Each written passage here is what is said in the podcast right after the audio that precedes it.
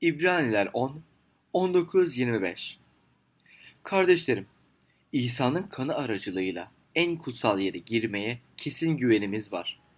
Onun bizim için açtığı yeni ve diri yol olan perdeden, yani onun bedeninden girelim.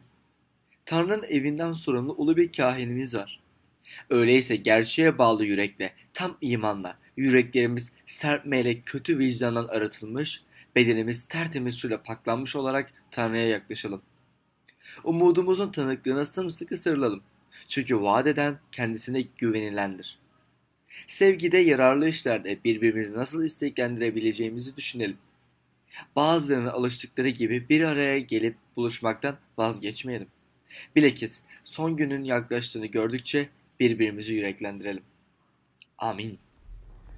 Teşekkürler. Hepinize hoş geldiniz. Aa, yeni küçük bir serimize başladık. Noel'e doğru gidiyoruz ama henüz Noel'de değiliz. Herhalde Kasım'dayız. Havalar daha bozulmasını bekliyoruz. ama e, İstanbul'da böyle güzel ışıkların yandıkları yerleri görüyoruz. Onun için e, bize coşku şimdiden biraz coşku veriyor. Dün Kadıköy'e dolaştık. Orada bir e, ya sanki tamamen birebir Noel e, şeysiymiş gibi. E, serimiz Hayatta Umut ve neden e, bu seriyi yapıyoruz? Çünkü etrafımıza baktığımızda ve sizin de bu, bu, mutlaka birçok arkadaşlarınız vardır. Etrafımızda büyük bir mutsuzluk görüyoruz ve um, bir umutsuzluk görüyoruz ve vizyonumuzda biliyorsunuz diyoruz ki biz kentimize nasıl destek olabiliriz, nasıl hizmet edebiliriz, İstanbul'un daha güzel bir yer olmasına nasıl uh, bir katkıda bulunabiliriz. Ve um, bu çaresizlikten dolayı bu mini seriye yapmak istedik ve tabii ki insanların mutsuzluğunun birçok sebepleri var elbette. Maddi, sosyolojik, psikolojik, um, sağlık, bedensel sebepleri var. Um, ve hepsi önemli. Um, biz um, hepsine önem vermemize rağmen bugün um, manevi ve ruhani sebeplere bakacağız sizinle. Yani um, ve büyük bir ölçüde psikolojik dediğimizde aslında manevi ve ruhani bölümlere girdiğini görüyoruz. Yani insanlar neden umutsuz buna karşı ne yapabiliriz? Um, ve üç tane konuya dokunacağız üç gelecek haftalarda. Birisi topluluk, öbürüsü iş ve üçüncüsü istirahat. Um, aslında bütün insanların hayatındaki önemli bir yer aldığı üç tane alan, üç tane konu ve bugün um, topluluk konusuna bakacağız ve her insan aslında bir topluluğun parçası olmasına gayret ediyor. Hatta şu iddiasını söyleyebilirim. Hiçbir insan herhangi bir topluluğa parça, parçası olmadan yaşayamaz. Herhangi bir um, çevrenin uh, dahilini, kendini de, bir çevrenin dahilini görerek uh, yaşayamaz. Çünkü insan doğamızda böyle bir şey var. Ve um, topluluk konusunda bu metinde üç tane özel uh, boyuta dokunmak istiyorum sizinden. Um, ve kilise olarak aslında şey kilisesi olarak aslında her kilise olarak Rab bizi belirli bir topluluk olmaya çağırıyor. Ve tabii ki metinde buna da bakacağız. Um, ve imanlar topluluğun özellikleri nedir? Sizinle üç şey paylaşmak istiyorum. Bunu um, bölüm e, bültenizde de görebilirsiniz. Birisi toplu, imanlar topluluğun eşsizliği. İkincisi doğası ve karakteri. Ve üçüncüsü gizli kaynağı. Um, ve ilk e, ilk boyutu Emin sizden paylaşacak. Onu şimdi Emin'i davet ediyorum.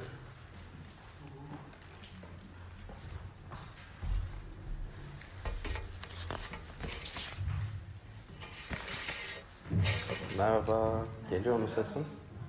Sanki gelmiyor değil mi? Açık sanki. Tamam. Merhabalar tekrardan. Ee, bir süre geçti ama tekrar buradayız. İlk dokunacağımız nokta imanlar topluluğunun eşsizliği. Yani birinci noktamız bugün. 25. ayete baktığımız zaman İbraniler yazarının bir araya gelip buluşmaktan vazgeçmeyelim dediğini görüyoruz. Ve burada aslında um, Grekçe'de bir araya gelmek için episinagogi kelimesini kullanıyor. Yani sinagog kelimesi, kelimesi var içinde ve bu gerçek bir topluluk olmaktan, bir kilise olmaktan, gerçek organik bir topluluk olabilmekten bahsediyor. Yani burada aslında şuna bir bakmamız gerekiyor. Toplantı ve topluluk arasındaki fark. Toplantı düzensizdir, daha rastgeledir. Mesela işte bilye, misket oynayanlar varsa hatırlar küçükken böyle torbalar olurdu içinde her boyuttan, her renkten rastgele şeyler. Bu mesela bir topluluk diyemeyiz buna. Veya örnek verelim, iş için Ya da bir başka sebep için birileriyle görüşebilirsiniz. Her gün onlarca, yüzlerce farklı insanla buluşabilirsiniz. Ama bu sizi onlarla bir topluluk yapıyor mu? Hayır.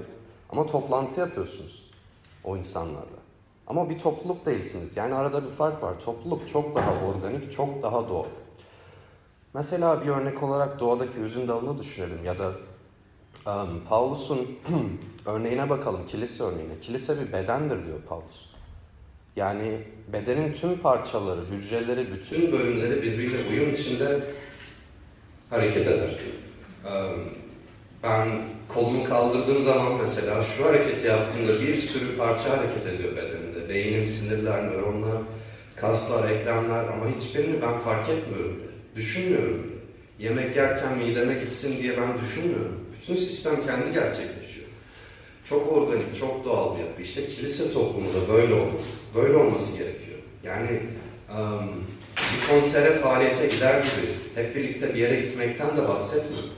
Ya da hadi bir yere gidelim sadece konuşan, vaaz kişi dinleyelim de.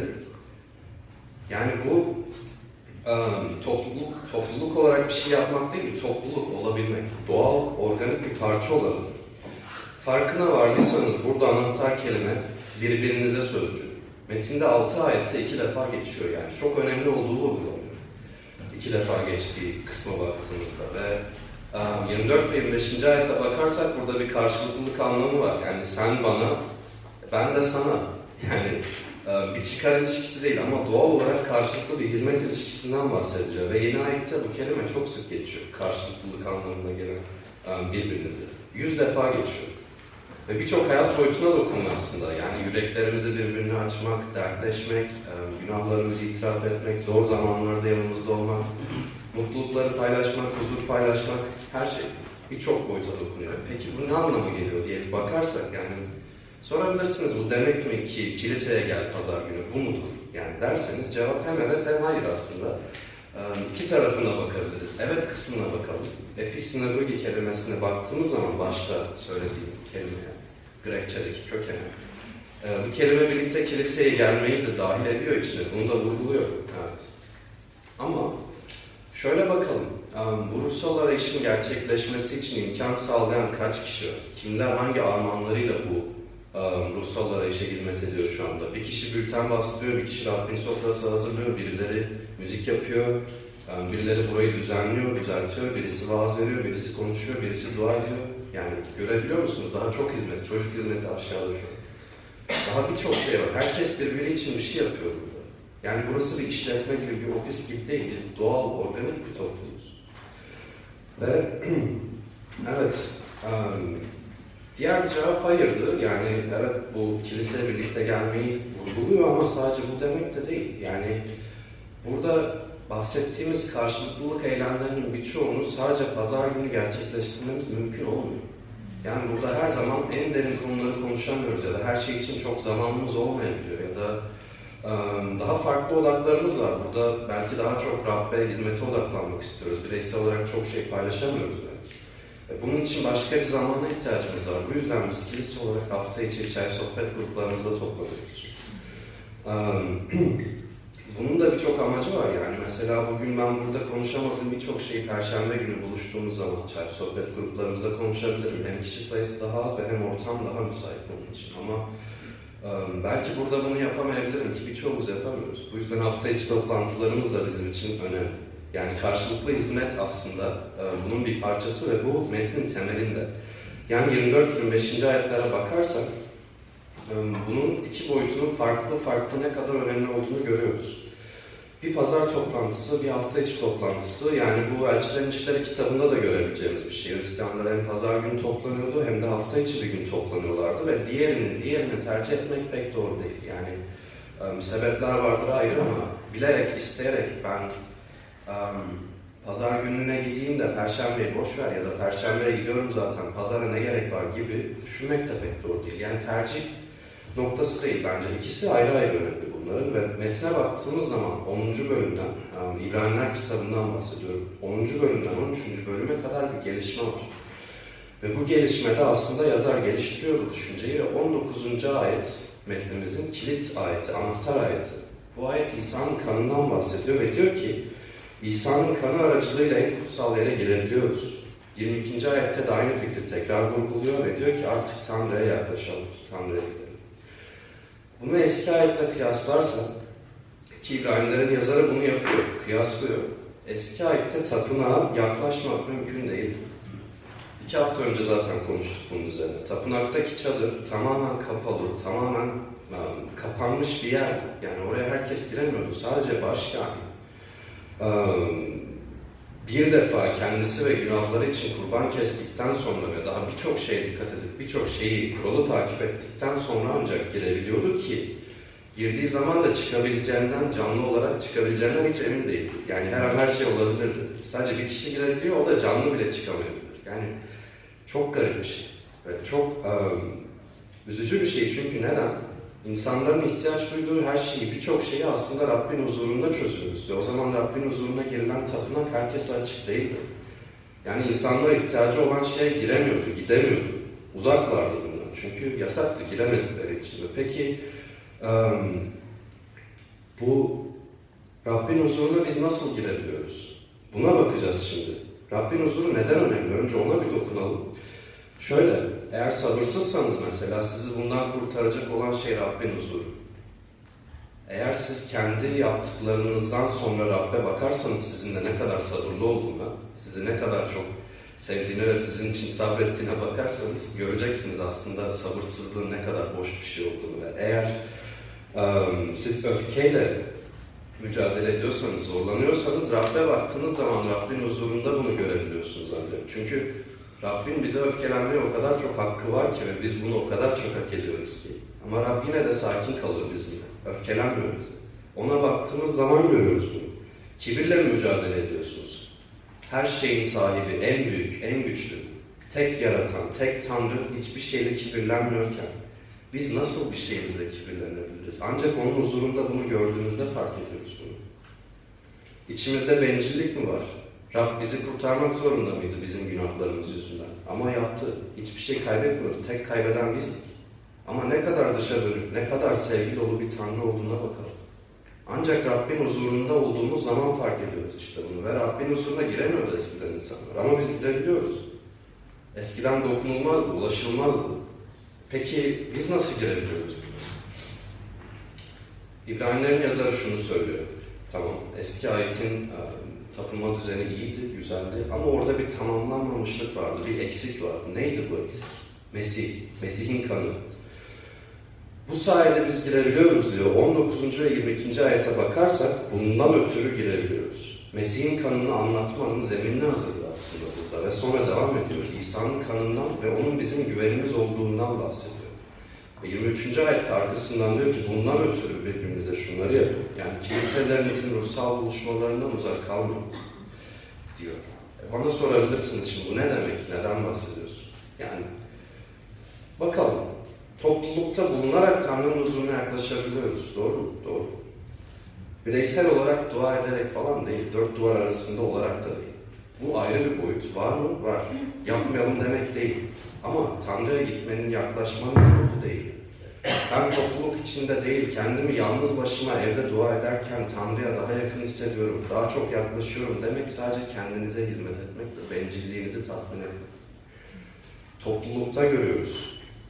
Bizim bunu fark etmemiz lazım ama bunu dinleyince biz kavrayamıyoruz bir türlü, anlayamıyoruz. Yani bizim bunun üzerine çok derin düşünmemiz gerekiyor. Bakın, Paulus Efesler 1, 22, 23'te şunu diyor. Her şeyi onun ayaklarının altına, yani Mesih'in onun ayaklarının altına bağımlı kıldı ve onu her şeyin başı olarak kiliseye verdi. Her açıdan tüm evreni dolduranın doluluğu olan bu kilise onun bedenidir. Bakın, kiliseden bahsediyor, bir topluluktan bahsediyor onun bedeni derken. Az önce de konuştuk, beden nasıl organik bir yapı.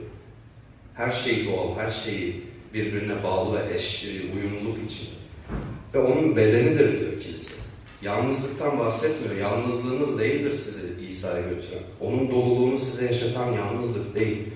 Onun merhametini, sevgisini, huzurunu ona bireysel olarak yakınlığımızla falan göremiyoruz. Bunu yaşayamıyoruz. Kiliseye topluluğun bir parçası olarak geldiğimizde ancak bunun farkına varıp bunu tadabiliyoruz. Ne kadar güzel bir şey. Bu bizim aramızda imanlar topluluğunda mevcut sadece. Ve C.S. Lewis zamanında şöyle bir şey söylemişti. Mesih bizim hayatlarımızı pek çok farklı şekilde etkiler ve değiştirir ama bunu en çok bizim birbirimizi kullanarak birbirimiz aracılığıyla yaparız. Yani Rab bizi kullanıyor. Bizi şekillendirmek için birbirimizi kullanıyor. Bir düşünün kısaca bir geçmişe bir bakın şu kilisede veya bu toplulukta yaşadığınız insanların sizin hayatlarınızdaki etkilerini, Rabbin onları nasıl kullandığını. O zaman dönüp görüyorsunuz bir klik ediyor. Evet, kilisenin birçok hizmeti var. Mesela um, eğitim var, ne bilelim işte hizmetler var, merhamet hizmetlerimiz var, um, teşvik var şu bu ama şöyle bir şey aslında bunlar farklı boyutlar ama bizim baktığımız zaman bütün bu hizmetlerin altında tek bir çağrımız var. İnsanları İsa Mesih'e çağırmak ve onları minik küçük mesihler olarak yetiştirmek ve etkinleştirmek. Bunu yapmadığımız zaman her şeyimiz, her zamanımız kayıp oluyor. Kendi odanıza girip dört duvar arasında İsa'ya dua ettim, ben artık çok iyi bir kulum demekle olmuyor. Bizim İsa Mesih'e insanları davet etmemiz gerekiyor. Ve bunu nasıl yapabiliriz diye baktığımızda manevi hayatı yalnız başımıza değil, münzevi bir şekilde değil, topluluk içinde yaşamamız gerektiğini görüyoruz. Bunun için Pavlus Efesliler 1'de Mesih'in görkeminden, doluluğundan bahsediyor ve diyor ki sadece bireysel mücadelede bulunursan ve kilisenden, işte, pazar toplantılarından, çay sohbetlerinden, topluluğundan uzak durursan Mesih'in görkemi ve doluluğu da senden uzak durur. Şimdi ikinci noktaya geliyoruz. İmanlar topluluğunun doğası ve karakteri. Bunu bilgi anlatacağız. Evet, kiliseye geldik. Bir parçası ama ondan daha fazla um, dedik. Ve 24. ve 25. Uh, ayetlere detaylı bakarsak orada um, dört özelliğe dokunuyor um, yazar. Rabbin huzuruna yaklaşma hakkında sahip olmaktan ortaya çıkan dört özellikten bahsediyor. Bunları size kısa, kısaca sizinle geçmek istiyorum. Um, bunlar düşünmek, isteklendirmek, yüreklendirmek ve çalışmak. Dört şey. Düşünmek. Bakın ilginç 24. ayete bakarsanız birbirimizi isteklendirelim demiyor. Önce düşünelim diyor. Düşünerek isteklen. Bu ince bir detay ama bakarsanız diyor ki önce bir dur düşün. Harekete geçmeden önce bir dur ve düşün. Etrafındaki insanları bir bak. Onların hayatlarını bir düşün. Onların hayatlarını, gerçeklerini anla. Onları nasıl sevebilirsin? Sadece böyle yollarını bulursun. Yani önce bir düşün. Yani onların hayatında Mesih'e benzemeleri için hangi katkıda ve nasıl bulunabilirsin? Önce bir dur, düşün. Ve bakın bu um, önemli bir şey. Yani dünya boyutunda da çok önemli bir şey. Her boyutta önemli bir şey. Bir insana yardım etmek istediğimizde ilk önce oturup dinlememiz lazım değil mi? Hatta diyelim ki e, psikoloğa gittiniz ne yapıyor? Sizi sadece dinlemiyor, sorular sormuyor, not tutuyor. Söylediklerinizi yazıyor. Neden? Çünkü düşünmesi lazım. Sizin söylediklerinizin üzerine düşünmesi lazım. Hemen sizin söylediğiniz siz konuşurken ben ne söyleyeceğim diye kendimi düşünürsem karşımdakini düşünemem ki. İmkansız ve yardım edemem aynı şekilde. Pastörler de bunu her zaman yapıyor. Birinden oturup konuşunca dinliyorsun, sorular soruyorsun, yazıyorsun. Nasıl bu insana nasıl yardım edebilirim? Bu insanın öfkeli veya endişeli veya kibirli kardeşe nasıl destek olabilirim diye kendi kendine soruyorsun ve dinliyorsun. Bakın sağlıklı kilise toplumunda bunu birbirimize yapmamız lazım. Karşılıklı yapmamız lazım. Çünkü bu birbirimize kelimesi dediğimiz gibi, Emin söylediği gibi çok temel bir kelime. Ve, ve bakın çay sohbet gruplarında bunu yapıyoruz. Um, not tutmaktan bahsetmiyorum ama um, karşındaki insan uh, Mesih'te veya hayatında nasıl bir katkısında bulunabilir? Nasıl destek nasıl destek verebilir? Um, bu önemli bir şey. E, yalnız kalmamanın, e, karşındaki insanın yalnız kalmaması için önce bir düşünmemiz lazım. Ve karşımızdaki insanı tanımamız lazım. Karşımızdaki insanı tanımazsak, e, hayattaki umutlarını bilmezsek, hayattaki endişelerini, korkularını bilmezsek nasıl yardım edeceğiz? İmkansız. Çevrenizdeki insanları tanıyor musunuz? Şimdi size isimler atsam, bu insana şunu verirsem yardım eder, şunu yaparsam yardım edebilirim diyor musunuz? Aklınızda geçin isimleri. Metin bundan bahsediyor. İkincisine geçelim. İsteklendirmek. Bakın isteklendirmek aslında biraz nazik bir, bir, e, bir kelime. Buradaki esas kelime dürtmekten bahsediyor. Meydan okumaktan bahsediyor. Kıskır, kışkırtmaktan bahsediyor. Hatta kızdırmaktan bile bahsediyor diyebiliriz. Şimdi bazılarınız çok seviyor çünkü özellikleriniz, şahsi özelliklerimiz meydana çıkıyor. Bazı insanlar bunu çok sever. Meydanları, ortaları sarsılmaktan. Ama aynı şey bu da önemli bir boyut. Um, hayatınızda seni eleştiren, in, izin verdiğin insan var mı? Sana gelip bak bu yaptıklarını ben gördüm. Bak tek bir tane örnek vermiyorum. Sana on tane örnek veriyorum. Bence bu bir sıkıntı. Hem kendini mutsuz yapıyorsun hem etraftaki insanları zedeliyorsun. Diyen insan var mı? Bir insana bu hakkı verdiniz mi? Vermedinizse olgunlaşmak çok zor olacak. Değişmek çok zor olacak. Yetkinleşmek çok zor olacak. Çünkü kör noktalarımız var. Biz aynaya bakıyoruz ama içimizi görmüyoruz. Bunları başkaları çok net görüyor. Bakın aslında bunu yaptığımız takdirde şunu söylüyoruz. Bana istediğimi değil, bana gerekli olanı vermeni istiyorum diyoruz. Ve Odysseus efsanelerini biliyor musunuz? Ama orada çok güzel bir, bir örnek var. Um, Siren efsanesi var Odysseus'un ve biliyorsunuz Odysseus eve gitmeye çalışan bir uh, bir adam ve denizcilerine söylüyor, biliyor, duydu. Sirenler ezgisi insanların kafalarını çıldırtıyor. Denizcilerin kafalarını çıldırtıyor. Ve diyor ki tamam diyor şimdi siz hazırlık olarak ilk önce kulaklarınızı tıkayın. Kulaklarınızı doldurun ki duymayın o efsane, o, o şarkıları duymayın, o sirenlerin ezgilerini duymayın. Çünkü kafayı yiyeceksiniz, birçok saçma sapan şey yapacaksınız ve gemiyi kayalara vuracaksınız. Çünkü bütün hep öyle olmuş, biliyor. Ve diyor ki beni de bu dileğe bağlayın ve onların yanından geçene kadar sakın çözmeyin. Bakın akıl, adam akıllı, zeki yani evvelden başkalarından duymuş. Ben size neler söylesem bile, ben size bağırsam, çağırsam, ben size hiç benim hiç söylediklerime hiç dikkat etmeyin. Sadece geçin. en sonunda kafam aklıma yerine oturunca yine çözebilirsiniz. Ama bu sirenlerin şarkılarını duyarak buradan geçeceğiz ve lütfen kulaklarınızdaki şeyleri çıkartmayın. Anlıyor musunuz? Odysseus ne diyor? Bakın imanlı toplumun çok güzel bir örneği. Diyor ki ben sizden söyleyerek istediğimi değil, bana gereken şeyi verin. Ve gereken şey beni direğe bağlayıp dinlememekse o zaman beni direğe bağlayıp dinlemeyin benim söylediklerimi. Bakın isteklendirmek. Neden şöyle? Çünkü bakın evvelki noktadaki aynı şeye geliyorum. Göremediğimiz kendi kör alanlarımız bizim hayatımıza ve etrafımızdaki hayatta, hayatlara en fazla ziyan verebilecek şeyler.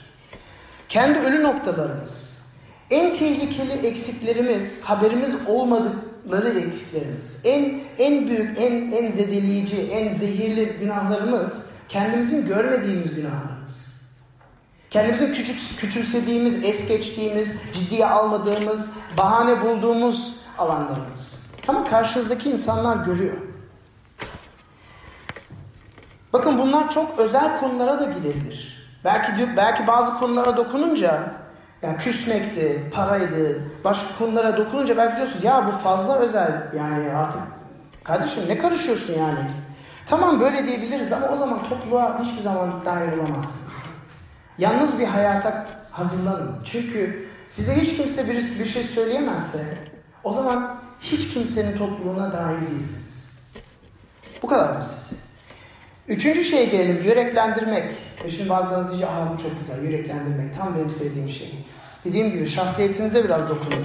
Yani yüreklendirmek eleştirmenin tam tersi. Yani evvelki noktanın tam tersi. Yani para kaleo kelimesine dokunuyor. Para kaleo yani para yanına gelmek ve kaleo um, empati kurmak diyor. Empati kurmak, insanları sevmek, insanları anlamak, insanları teşvik etmek, insanları desteklemek noktasına dokunuyor. Bunu yapıyor musunuz kardeşler? Bunu yapıyor musunuz? Ya bakın şöyle bir şey söyleyeyim. Meydan okuma, ortaları karıştırmak size çok kolay geliyorsa o zaman teşvik etmeye çalışın. Teşvik etmek size çok kolay geliyorsa o zaman insanları eleştirmeye çalışın.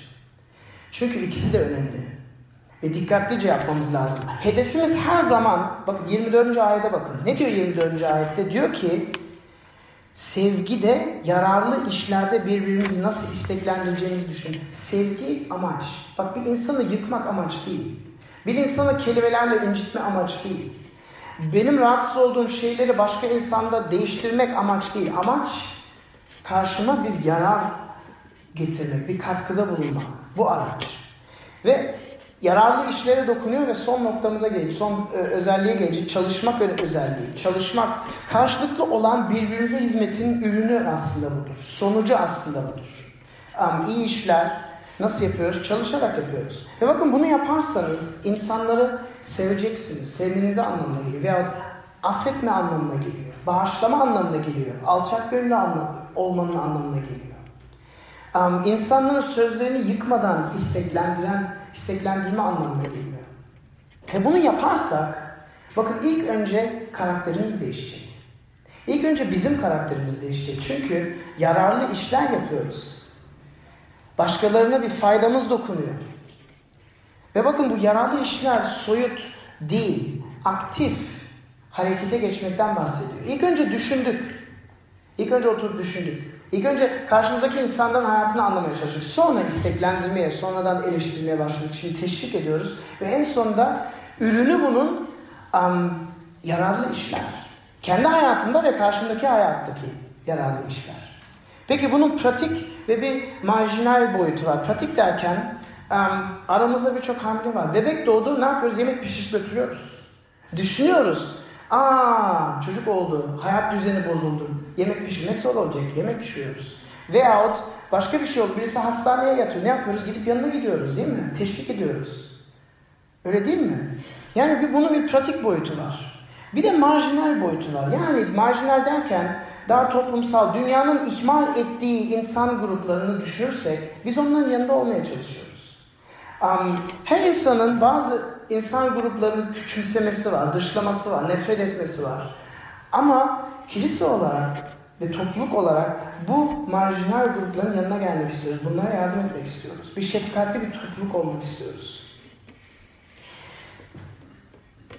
Böyle yaşıyor musun? Noktanın sonuna geldi. Bir şey daha eklemek istiyorum. Birkaç şey daha eklemek istiyorum. Böyle şey böyle yaşıyor muyuz? 24. ve 25. ayeti hayatımızda görebiliyor musunuz? Sevgide yararlı işlerde birbirimizi nasıl isteklendireceğimizi düşünelim. Bazılarının alıştıkları gibi bir araya gelip buluşmaktan vazgeçmeyelim. Bilakis son günün yaklaştığını gördükçe birbirlerimizi yüreklendirelim. Bunu yapıyor muyuz? Yapmazsak dedik ki topluluğun gerçek bir parçası olamayacağız. Belki gelirsiniz, bir gelirsiniz, bir gelmezsiniz. Kendi veriminiz için gelirsiniz. Gelmezseniz de internetten bir şey izlersiniz ama bir topluluğun parçası olamazsınız böyle. Ama daha derin bir gerçek var ve bunu hazırlıkta gerçekten e, mideme vurdu diyebilirim. Çünkü ağır bir nokta. Ve şimdiden özür diliyorum çünkü ağır bir nokta ama önemli bir nokta. Bakın etrafımızda böyle insanlar yoksa, biz başka hayat, başka insanların hayatında bunu yapmazsak, birbirimize um, destek olmazsak, günahlarımızı, zayıf noktalarımızı insanlara itiraf etmezsek ve arma, bize verilmiş armağanlarla topluluğa bir katkıda bulunmazsak ne, ne var biliyor musunuz? Hatırlar mısınız bilmiyorum ama Büyük Adada Eylül başında gitmiştik ve Esra, Nehemiye ve Ester kitaplarına bakmıştık. Ve gerçek şu İsrail sürgünlüğü götürülmüş ve Kudüs yani merkezi, merkez şehir um, bitti. Yani duvarlar yıkılmış ve biliyorsunuz merkez şehirde tapınmanın merkezi, tapın, tapınak da orada. Ve Nehemiya, Esra ve Ester beraber çalışarak, aynı zamanda yaşayarak bu durumu değiştiriyorlar. Ve Nehemiya çok ilginç bir şey yapıyor. Kentteki ruhani hayatı yeniden inşa edebilmesi için ilk olarak biliyor, özel bir pozisyonuna sahip. Kraldan istiyor, gidiyor. Ben orada hizmet etmek istiyorum, gönüllü olarak diyor. Bütün pozisyonunu, bütün e, bütün servetini bırakıyor ve orada e, hizmet etmeye başlıyor. Ama başka bir şey diyor. Duvarları yeniden örmeye başlıyor ve görüyor ki insan yok ki. Yahudiler sürgünlüğe götürülmüş ve Babil İmparatorluğu sürgüne böyle bir süprüntü vermez. Sen onların e, topraklarında yaşa diye güzel sana lüks evler verir. Yani kent, merkez kentleri delik döküşük olmalarına rağmen onlar lüks evlerde götürüyor. Ve Nehemiye ne yapıyor biliyor musunuz? Gidiyor. Şehirden şehre gidiyor ve diyor ki ben sizden insan olmalı istiyorum. İnsan onda, ondalık nedir biliyor musunuz? Ondalık kiliseye veya tapın, ve tapınma, tapına, tapınma sistemine maddi yüzde onunu vermek bir düzen var. Eski aitti. Çünkü 12 tane kabile vardı ama bir kabile çalışmıyordu. Bir kabile devamlı Tanrı hizmet ediyordu. Devamlı tapınakta kurban kesiyordu. Devamlı eğitiyordu. Devamlı vaaz veriyordu. Ve bunlar Yahudilere dediler ki bunların tarlası yok ama bütün 11 kabile eline ne geçerse buğday olsun, papa, altın olsun ne geçerse %10'unu veriyor. Bakın %10 ilginç bir şey. Çünkü şimdi diyorsunuz ki böyle acayip bir şey neden yapsınlar? Bakın siz hayatınızda hangi topluluğun dahil olmak istediğinizi bana söyleyin. Ben size o hayatınızdaki %10'unu bulurum. Eğlenme topluluğuna dahil olmak istiyorsanız ben sizin hayatınızda yemin ediyorum bulurum. Paranızın %10'unu en azından %10'unu eğlenmek için sarf edersiniz. Akademik çevreye girmek için e, çaba gösterirseniz o zaman çocukları en pahalı okullara verirsiniz. Hayatınızın %10'unu en az ona verirsiniz. Zamanını, emeğini. Anlıyor musunuz? Her insanın böyle bir topluluğu var. Ve Tanrı'nın söylediği bu gerçeği alıyor diyor ki madem sen bana inanıyorsun, madem sen kendini imanlı olarak diyorsun o zaman o yüzde onunu lütfen bana ver. Ve burada noktaya başlıyor. Bakın ondalık istiyor. İnsanlardan yüzde onunu o şehre götür diyor. Şehir şehir dolaşıyor ve diyor ki yüzde onunu oraya götür diyor. Yani on insandan, on erkekten, on kadından bir tanesini gönder ki armağanlarıyla bu kenti düzensin, düzenlesinler, yeniden inşa etsinler. Ve bakın Malaki 3'te çok sert bir bölüm var ve sizinle okumak istiyorum. Sizin okuyup dinleyip düşünmenizi istiyorum benimle beraber. Orada Rab ondalıktan bahsediyor diyor ki ben Rabbim değişmem. Siz bunun için yok olmadınız ey Yakup soyu. Atalarımızın günlerinden bu yana kurallarımı çiğnediniz, onlara uymadınız. Bana dönün ki ben de size döneyim diyor her şeye egemen Rab. Ama siz nasıl döneriz diye soruyorsunuz. İnsan Tanrı'dan çalar mı? Oysa siz benden çalıyorsunuz. Senden nasıl çalıyoruz diye soruyorsunuz. Ondalıkları, sunuları, ondalıklarınızı ambara getirin. Onları çalıyorsunuz. Siz lanete yarıldınız. Çünkü bütün ulus benden çalıyorsunuz. Tapınağımda yiyecek bulunması için bütün ondalıklarınızı ambara getirin. Beni bununla sınayın diyor. Her şeye egemen Rab. Sınayın ki göreceksiniz göklerin kapılarını size açacağım. Üzerinize dolup taşan bereket yağdıracağım. Çok ağır bir metin. Bu metni hazırlarken kendime şunu sordum. Acaba biz Rab'den çalıyor muyuz? Acaba biz Rab'den çalıyor muyuz? Ona ait olanları, sadece paradan bahsetmiyorum. Ona ait olanları, armağanlarımızı, zamanımızı, bu topluluğu inşa etme yerine bencil hedeflerimiz için mi kullanıyoruz? Ve bakın Rab sağlar. Ben size hiçbir şey söylemiyorum. Sadece bu soruyu kendinize sorun diyorum. Yüzde onunu vermeyen önemli değil. Rab sağlar. Pazar günleri gelmeyen tamam Rab başka birini gönderir. Başka bir insanın armağanlarını kullanır. Ama şöyle bir gerçek var. Acaba Rab'dan çalıyor muyuz? Rab bereketten bahsediyor burada. Kendimizi bu bereketten uzak mı tutuyoruz? Bakın ben buraya gelmeden hayatımda pek fazla bir peygamberlik sözü olmadı ama benim mentorum dedi ki biliyorsunuz kilisede birçok ilah, ilahiyat, birçok konu var. Dedi ki seni üzecek işte yani karizmatik armağanlar veya işte şu konu bu konu değil. Seni üzecek şey kilisenin gerçek anlamını gelen insanlar gerçekten anlayacak mı anlamayacak mı dedi. Ve 2017'den beri her gün bunun doğru olduğunu anladım. Çünkü dedi kendini Hristiyan kılan şimdi sadece Hristiyanlara konuşuyorum. Affedersiniz. Kendini Hristiyan kılan çoğu kilisenin, kilisenin alternatifsizliğini anlamadı dedi. Kilisenin önceliğini anlamadı dedi. Kilisenin eşsizliğini anlamadı dedi. Anla, aklen anlamış olsa bile hayatında uygulamıyor dedi. Böyle seni üzecek en çok o olacak dedi. Ve doğru söyledi. Ve bakın Paulus'tan bir örnek veriyorum. Sonra Batu'yu çağırıyorum. Paulus biliyorsunuz vaaz verdiğinde ilk önce Yahudilere gitti. Biliyorsunuz değil mi? Önce Yahudilere sonra uluslara gitti. Yahudiler kovunca, Yahudiler dövünce, Yahudiler kabul etmeyince uluslara gitti. Bakın biz burasının bir Türk kilise olmasını istiyoruz. Onun için biz de ilk önce Türklere gidiyoruz. Türklerin sorumluluk almasını istiyoruz. Türklerin yetişmeni istiyor, yetişmesini istiyoruz. Olgunlaşmasını istiyoruz, etkinleşmesini istiyoruz. Ama etrafınıza bakarsanız Birçok desteğimiz var değil mi? Uluslardan birçok insan burada bize Rab vermiş, destekliyor bizi. Ama bakın yarın öbür gün, e siz biliyorsunuz birçok insan imandan yüzünden deport ediliyor. Birçok yabancı insan tahdit kodları alıyor ve ülkeye artık kalamıyor ve gidiyor. Ben birçok pastör arkadaşlarımı kaybettim. Türk olan, eşi yabancısı olan. Rab bunu Türkiye'de yaparsa o zaman ah keşke yapsaydım, ah keşke zamanımı verseydim, ah keşke daha fazla, daha düzenli katılsaydım deyince geç olacak. Çünkü ortada kaç kilise kalacak bilmiyorum. Bu hesabı Rab sizden soracak. Onun için dikkatli olun. Bu metnin acı ve ciddi bir gerçeği var. Şimdi Batu'dan devam edeceğiz.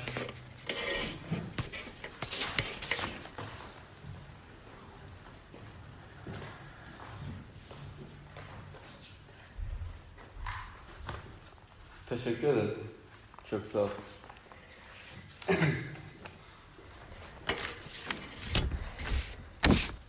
Merhaba. Üçüncü noktamızı ben sizlerle paylaşmak istiyorum. Üçüncü noktamız bu imanlar topluluğunun gizemli gücü. Ee, belki metnimize bakarsak 19. ve 22. ayette bir temel gözden kaçıyor.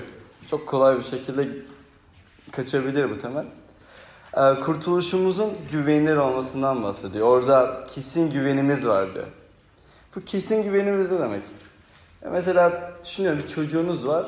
Çocuğunuz evde hiçbir şeyden korkmadan bağırmıyor, çağırmıyor, kafasına ne gelirse söylüyor, aklına ne gelirse söylüyor değil mi? Bunu biliyor, sen onu asla kovmayacağını biliyor. Oradaki konuşması samimi, gerçekten yüreğinde ne varsa onu söylüyor. Yani asla senin onu kovmayacağını, senin çocuğuna yüzünü çevirmeyeceğini biliyor. Aynı şekilde bizim Rabbe dönebilmemizi sağlayan böyle bir kesin güvenimiz var. Rab bize bundan bahsediyor. Yüzde yüz tam, filtresiz. Onun bizi reddetmeyeceğini biliyoruz. Yüzde yüz bir şekilde biliyoruz. Yani mesela patronla bir iş görüşmesine gittin. Patron ya da bir insan kaynaklarından birisi seninle konuşuyor. Yani sen o seni nasıl görmek istiyorsa ona dönüyorsun ve o oluyorsun. Kesinlikle kendin değilsin. Kendini kabul ettirmeye çalışıyorsun oraya. Ama burada böyle bir şey yok. Eğer zaten sen kendin olmadığın bir kişi gibi eğer kendini gö- göstermeye çalışırsan, kendini farklı gösterirsen ve kendine ya da çok çok çok çalışıp bir şekilde oraya girmeye hak kazanırsan ne olur? Bencilleşirsin. Senin gibi yapamayanları ezersin. Ama bu aile böyle değil. Bu aile, bu topluluk çok farklı. Bu ailede bizim yapmadığımız bir şey var. Ya mesela eskiden ben basketbol oynuyordum. Basketbolda A takıma çıkabilmek için çok çalıştım. Ee, ve çok çalıştıkça, daha iyi konulara geldikçe gelemeyenleri ezmeye başladım. Yani daha o zamanlarda e, aklım o kadar başına değildi zaten. Ve ama aynı zamanda içinde bir korku da vardı. Ya bir gün sakatlanırsam ya bir gün oynayamazsam. Hep içinde korku var. Hep. Ve düşünüyorum daha çok çalışmam lazım ki daha iyi noktaya ilerleyeyim. Belki aranızda fark ettiniz az önce biraz da konuştuk. Hepimiz bir topluluğa dahil olmak istiyoruz. Hatta bir dahil olmakla kalmayıp iç noktasına ulaşmak istiyoruz. İş noktası nedir? Mesela işte herkesin ulaşamadığı o topluluğun daha özel olan kısmı, o karar veren kısmı. Yani mesela akademisyenler olarak konuştuk. Akademisyenler kendi içlerindeler. Yönetiyorlar. Sen oraya erişmeye çalışıyorsun. Ya da az önce basketbol örneği gibi bir takım var, takımın daha üst bir kısmı var. Ya da sen bir yerde çalışıyorsun, orada müdür olmak istiyorsun. İç kısma dahil olmak istiyorsun. Bir şekilde oraya ulaşmaya çalışıyorsun. Hepimizin yüreğinde böyle bir şey var. Dahil olduğumuzda da az önce söyledim korkuyoruz. Ya buradan kaybolursak diye, ya buraya ya buraya kaybedersek diye. Ya da diğerlerini ya da diğerlerini küçümsüyoruz. Bak sen burada değilsin diye. Şimdi ama bu ailemizde kesinlikle bu şekilde değil. Bunu nasıl yapabiliyoruz? Yani bu nasıl olabilir? Bu kesinlikle başka birisinin bizler için yaptığı bir şey de olabiliyor. Eğer bu bizim emeğimizde ise, bizim işimizde ise Başka birisinin bizim için yaptığı bir şeyse nasıl övünebiliriz ki? Bizim inancımızda biz bizim bu gizemli kaynağımız İsa Mesih'in bizim için yaptığı şey. İsa Mesih 19. ayete bakarsanız diyor ki Kardeşlerim İsa'nın kanı aracılığıyla en kutsal yere girmeye kesin güvenimiz var. İsa'nın kanı aracılığıyla girebiliyoruz. Bizim yaptığımız bir şey değil. Ve 22. ayete bakalım. Diyor ki öyleyse gerçeğe bağlı yürekle tam imanla yüreğimiz serpmeyle kötü vicdana arıtılmış bedenimiz tertemiz suyla paklanmış olarak Tanrı'ya yaklaşalım. Bakın kardeşler İsa Mesih bizleri akladı. Bunu kolay bir şekilde yapmadı. O bizim günahlarımızın bedelini çarmıhta ödeyerek yaptı. Onun bu yaptıkları sayesinde bizler Tanrı'ya yaklaşabiliyoruz. Ve buna sonsuz güvencemiz var ve kaybedemiyoruz. İsa asla öğrencilerine ne alabilirim, onlardan ne alabilirim diye düşünmedi. Böyle yaşamadı. Hep onlara ne verebilirim diye yaşadı. Bütün herkes onu terk etti. Kendi halkı, kendi ailesi, kendi arkadaşları onu reddetti. Ama o yine de kimseden bir şey beklemedi. Yine çevresindekileri dua etti. Bizler de aynı şekilde sahip olduğumuz bu güç ile Tanrı'nın bizim için yaptığı şeyi görerek kardeşimizden ne alabilirim diye değil ona ne verebilirim diye yaşayabiliriz. Çünkü biz buraya kendi emeğimizle gelmedik. İsa'nın bizim için yaptıklarıyla geldik. Tanrı bizleri kendi iç halkasına kabul etti. Biz kabul etmişliğimizin ne olduğunu biliriz ve bunun kaybolacağından korkmayız. Tanrı'ya sımsıkı sarılırız ve kazanmak için çalışmayız. Kazanmak için iyi iş yapmayız. Rabbin lütfunu görüp onun bizim için ne verebilirim diye yaşadığını görüp onun lütfu adına birbirimizi severek yaparız. Ve bizler yine bunun sayesinde alçak gönüllü bir yüreğe sahip olabiliriz. Kibirden uzaklaşırız.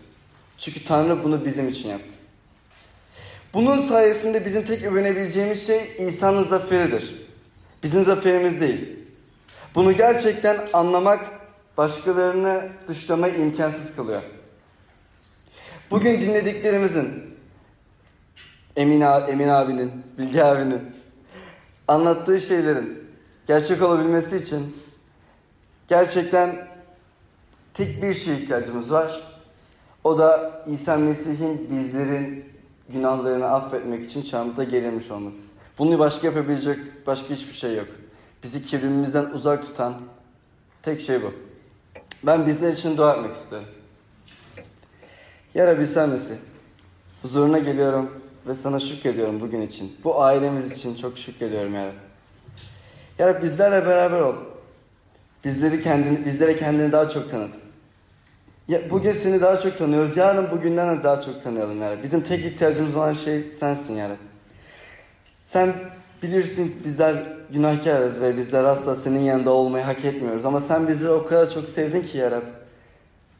Sen bizleri için buraya gelip bizler için çarmıhta acı çektin ya Rabbi. Sadece bizler için. Bizlerin günahlarını sen sırtlandın ya Rabbi. Ya Rabbi çok şükrediyoruz bunun için. Bize verdiğin tüm her şey için çok şükrediyoruz. Ailemiz için. Şu anda yaşadığımız şehrimiz için. Yediğimiz, yiyeceklerimiz, işimiz için. Her şey için şükrediyoruz ya Rabbi. Ama en çok sen ve senin bu bize verdiğin, bize beden olmayı vaat ettiğin bu topluluğun için şükrediyoruz ya Rabbi. Bizleri birbirimize daha çok yaklaştıran bu topluluğun için şükrediyoruz ya Rabbi. Lütfen sen bizleri daha çok bereketle, bizlerle beraber ol. Ve bizler seni gün be gün daha fazla tadabilelim ya. Bizlere bereketliliğin için ve bizlerle beraber olduğun için sana çok şükrediyoruz ya Rabbi sen misin? İsa'nın adıyla. Amin.